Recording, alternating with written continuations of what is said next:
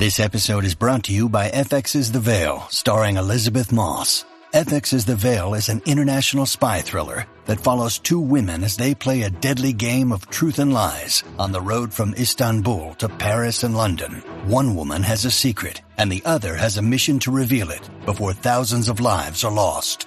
FX's The Veil, now streaming, only on Hulu.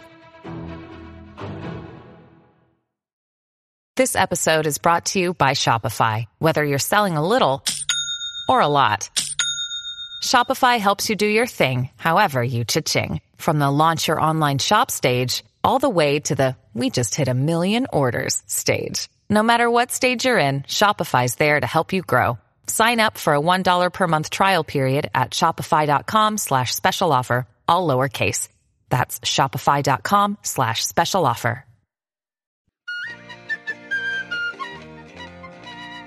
No one ever thinks about the crew below the decks. They're drinking and they're partying and having lots of sex. They cook and clean and serve the rich with a smile all day. But when the richies leave the ship, the yachties get to play. Yo ho diddly yo yo yo ho diddly yo. We're heading up the gangplank and going down below. Hey guys, welcome back to another Gangplank Report. We are talking about Below Deck Mediterranean Season 7, Episode 10. And Bravo called it Finding the Groove. Finding the Groove. Thank you. I can never remember their stupid. It's because they're dumb. It's because they're dumb titles. That's why I can't remember. And we decided to call it Filler Up, right? Exactly. Okay. And here is Jen for your rapid recap. I don't know what I would do without you memory. Honestly, we just had this conversation like two minutes ago. I'm like a goldfish. Did I swim this way? Did I swim this way? That's how I feel So right now.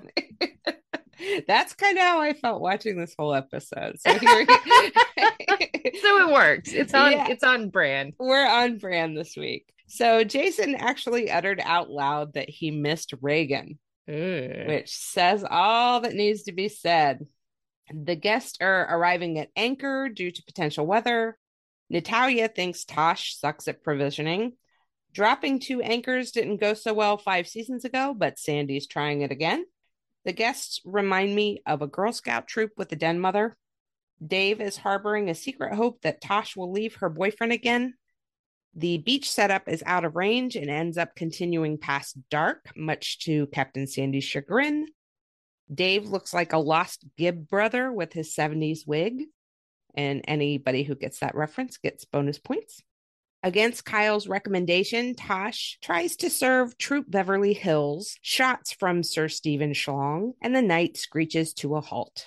Ugh, so bad. It was so cringe. I couldn't. Ugh. The next day, Tosh voice messages her sister and asks her to text her boyfriend to tell him to stop texting Tosh, and we're officially in the fifth grade. We end on theme with a to be continued as Storm tries to untangle the anchor that we knew was going to be tangled when we saw the beginning of the episode. And that's your rapid recap. Awesome. You're awesome. This episode, not awesome. Not awesome. Not No. even close to awesome. This episode was a total snooze. There are filler episodes and then there's sheer boredom. This was sheer boredom to me. Yeah. There was a couple of key moments that I thought were interesting. One was Kyle totally nailing this group and being like, Mhm. yeah, they're basically 11 year olds stuck in 22 year old bodies. Like, Yep. nailed it. It was exactly it. Yep. Yeah. And then him nailing the fact that Natasha was totally going to flop on this Sir Stephen thing. I just, oh, Yeah. that was so bad. Yeah. It was really bad and uncomfortable. If we go back to Charter One, how I was a little uncomfortable with his choice to bring Steven out with Billy's group, it makes me feel like he is gauging people and has a good bead on who people are because I didn't necessarily see him do that processing out loud at the beginning of the season, which is why I questioned it. Now that I get to hear him do it out loud, I realize he's not just doing these things on a whim, being unprofessional or whatever. He's gauging each group based on what he sees from them. And he nailed it with these girls. I'm going to back you up just a little bit. Uh huh. There is still some unprofessionalism from him. It just Oh, happens sure. to not necessarily. And I still disagree with the Sir Stephen appearances to begin with Agreed. because I feel like that's still just a bridge too far for me. Same. Even in a group like Billy's or with the last group that he was really comfortable with, I still feel like I don't want to see that thing ever again. Yeah. Nor should we have seen it in the first place hmm but this was most definitely i mean it was here's how i feel about it and this is the first time and the second time that i watched it watching natasha i think she saw the reception that kyle got with the groups that he was reading and being like these guys will appreciate it and they did Yep. they all welcomed it and joked about it and it became a thing Mhm. and i think she felt left out Mhm. of that because it wasn't her idea and she wasn't the ringleader of the Schlong show. And I think she felt like she needed to bring that to this group, thinking that this would be her moment. And it was the complete opposite. I think you've nailed her to a T. Yeah. That's exactly what it is. She likes the accolades, the attention, the validation from guests. We saw that with the wine pairing. And this is the same thing. She's trying to get kudos, trying to get the, oh, aren't you so clever and funny? But she can't read a room to save her life. So she copycats.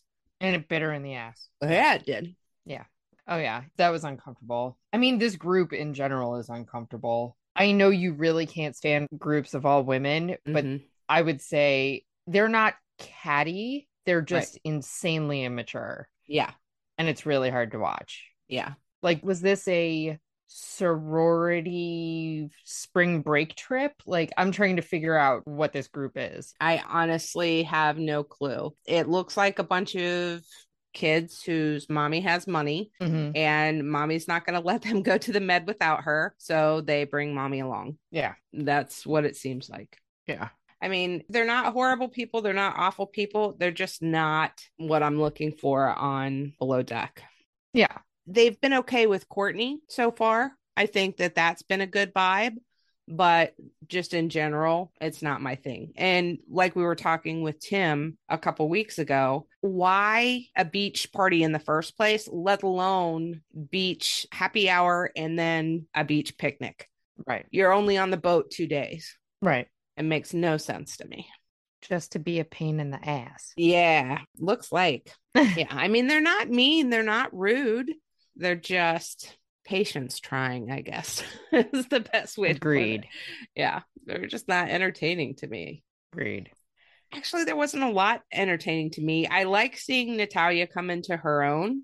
I wanted to get your take on what she thought about the provisioning. Can you get things tendered out to you? Is there a premium put on that? There would definitely be like some kind of a delivery fee on that. But to be honest with you, like the volume that she was provisioning for didn't make any sense. It's almost like she's not going back to check and see what they've already gone through. Like she's not doing an inventory Mm, to see where they land after each trip. And I understand how that can be semi difficult, but if you keep everything in one or two places, then all you have to do is open up that cabinet or that closet or pantry or whatever and see what you have and what you've already gone through. right. So the exception to that being specific drink requests, like if they have anything that you haven't already provisioned or a specific wine that you haven't already gotten or beer or something like that, it makes sense to get that. And trust me when I say sometimes you have to learn the hard way, like I did with the green juice on season one, Mm-hmm. that it's one line item on one person's provisioning sheet. And then all of a sudden everybody thinks it's a good idea. You know, one person might have pina colada on their list. They say it, and then everybody in the group goes, Oh my God, that's a great idea. And then all of a sudden you're making 47 pina coladas. Right. So that's one thing, but ordering as much like cases and cases and cases of water, like it just it didn't make a lot of sense. Yeah, I agree. And she said that she could only order them in sets of 25, which is, I guess, Mediterranean Sam's Club. I don't know. Yeah. But if you store it in the bilge or wherever it goes, you're not going to see it all the time like you would in the pantry. But wouldn't the stew pantry kind of be indicative of what you need? Yes and no, because you're not going to be able to keep all the drinks in that tiny little area. Like that little area is for the coffee machine and the sometimes cocktail making if you're on a different level and sometimes dishes from dinner like there's lots of things that go on there so drink storage besides maybe a refrigerator or two like the little guys mm-hmm. you know little refrigerators or drawer refrigerators or whatever would not necessarily be where you would keep that but what you would do is at the end of the trip or somewhere near the end of the trip, just zip through all the places where you're storing your beverage and look and see what you have. Okay, that makes sense. And so that way you know what you need to order for the next time. Right. Okay, I get it. I just found Natalia's complaints to be valid. I think Natasha's been kind of out of her head for a couple charters now and things seem dirty and disorganized and I think it's going to come to a head at a point. I agree. Yeah, I totally agree. And I don't blame her for that. Natalia, anyway. Yeah. And I think that's part of what's causing the tension between Kyle and Natalia, too. I think Kyle and Natasha are kind of a two headed hydra at this point. Yeah. He may think that he's neutral, but he seems to be siding with Natasha a lot. Well, at the end of the day, Natasha is his boss. So she's the one that has the power to fire him. Right not Natalia. Yeah. So if you're going to side with anybody, that makes more sense. And I understand that on a certain level, but I also operate under a code that wrong is wrong. And if I know somebody's picking up my slack, he's kind of in this delusion that he's super Stu. Right. And I am not seeing that, not since Frank, at least. Right. So we'll have to see where it goes from here. What were your thoughts on Jason? I know that when we talked to Tiff, you had a little different outlook. So when you watched this episode, did you see him a little differently? I mean, I saw him being introspective and being like, I'm most definitely not fitting in here. Right. Like you can see him getting to the point in his mind where he's like, yeah, I just don't, I'm not, this isn't for me. Mm-hmm. And I think that that's maybe next episode. We've already seen the preview for that. Mm-hmm. So it's got to be coming up. Right you know, in the next episode or two, but I don't think he's going to hang around long. And I kind of don't blame him. Yeah. But I also don't think he's excelling or really putting in much effort or really displaying much motivation that would give him more credibility with his crew either. Right. I think they're seeing him slacking off. Or even Courtney in this episode made a comment about like he's 35 and he still doesn't know a lot of this stuff. And that's not his fault that he hasn't worked on big yachts before to know all this stuff, but it just doesn't seem like he's getting it. It doesn't seem like he's open to it. Right. I think he's got the capacity to get it, but whatever his last situation was, that's his standard. And if it doesn't match that, then he doesn't want to pay attention to it. And if he thinks there's a better way, that's what he wants to focus on. And when your mind is that close to it, you're not going to learn. Courtney's a sponge because she's open to whatever anybody's willing to teach her. Right. It doesn't matter how she did it in the Caribbean during the off season or what she did last season. It's whatever she needs to know for now, she's willing to take it in. And that's how you move up and that's how you learn. And Jason's kind of, pardon the term, cock blocking himself from learning because he can't put aside what he thinks is the right way to do something and try something different. Right. I agree with that. It's frustrating to watch because mm-hmm. I feel like there could be a different way, but you're right. I don't think he's open to it. Yeah. I just don't know where he can go from here. I don't know what Storm can do to make it better if Jason's not willing to do something to make it better. Right. I agree. We shall see. This whole thing with Natasha telling her sister ugh, to tell her, I, I just can't. I this. can't. I can't anymore. It was so dumb. How many people are you going to pull into your drama? Mm-hmm. You know, this is her drama. And now she's pulling her sister into it because she doesn't have the time to do it. Well, you started the drama. You caused the drama in the first place. Then you said you wanted to fix the drama. Now you don't have the time or the energy to do it. So you're going to have somebody else clean up your mess yet again. And it's just, it's frustrating to watch because she really sees herself as the victim in all of this and doesn't see what it is she's doing. I mean, she could be the nicest person off the boat, but at this point, I can't with her. there's no personal responsibility in there. It's a millennial. this is exactly and runs away every time there's conflict so that she doesn't have to deal with it. You know, I made this situation happen.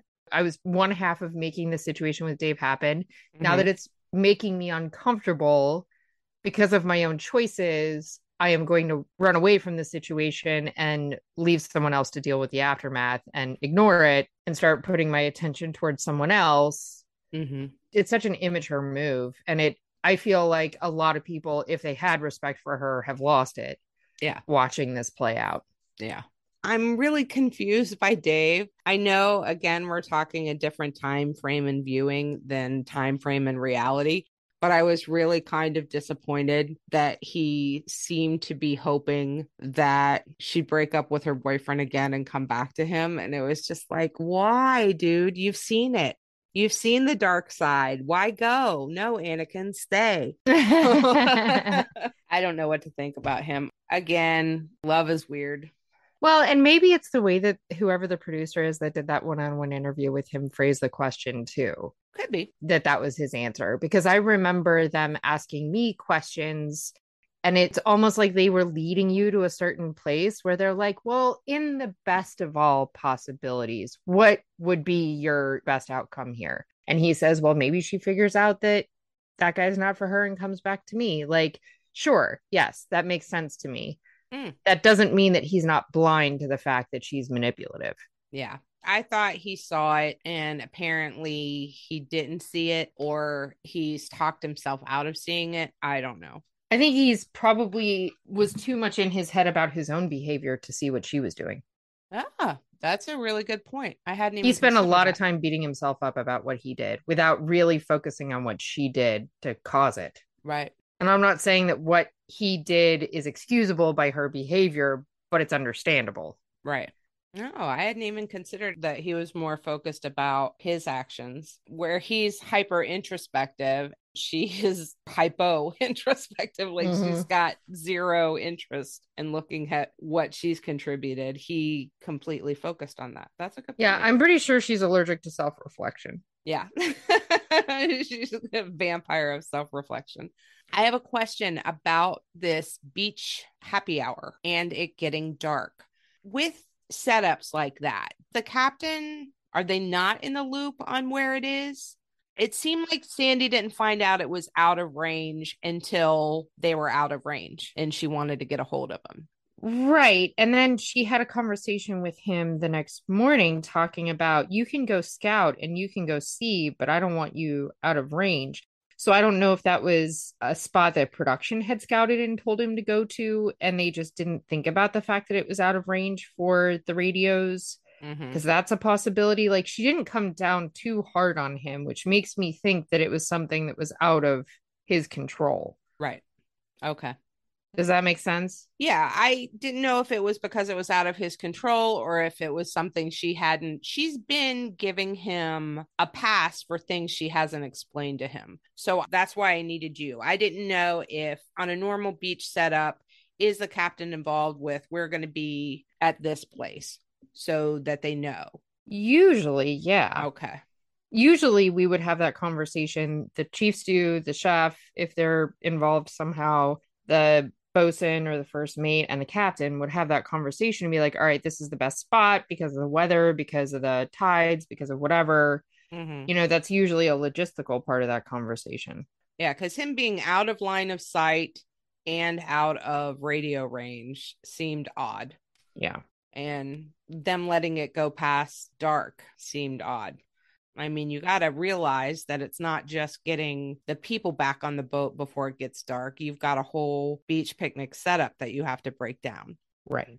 I was surprised, one, that he was out there because that really hasn't been a bosun kind of duty. Right. Usually they're in charge of overseeing other things and not necessarily so much the guest experience that's usually left up to the interior and it's usually would be like a Jason or a Courtney that would be on the beach. Right.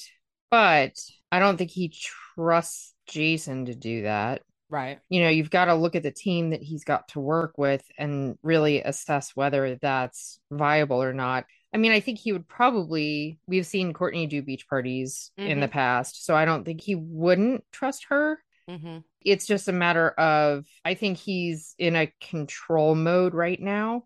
That's a good point. He has been struggling with that, and he's openly admitted that he needs to loosen the reins more and delegate rather than be the person who does it. So maybe this is another one of those instances. Yeah.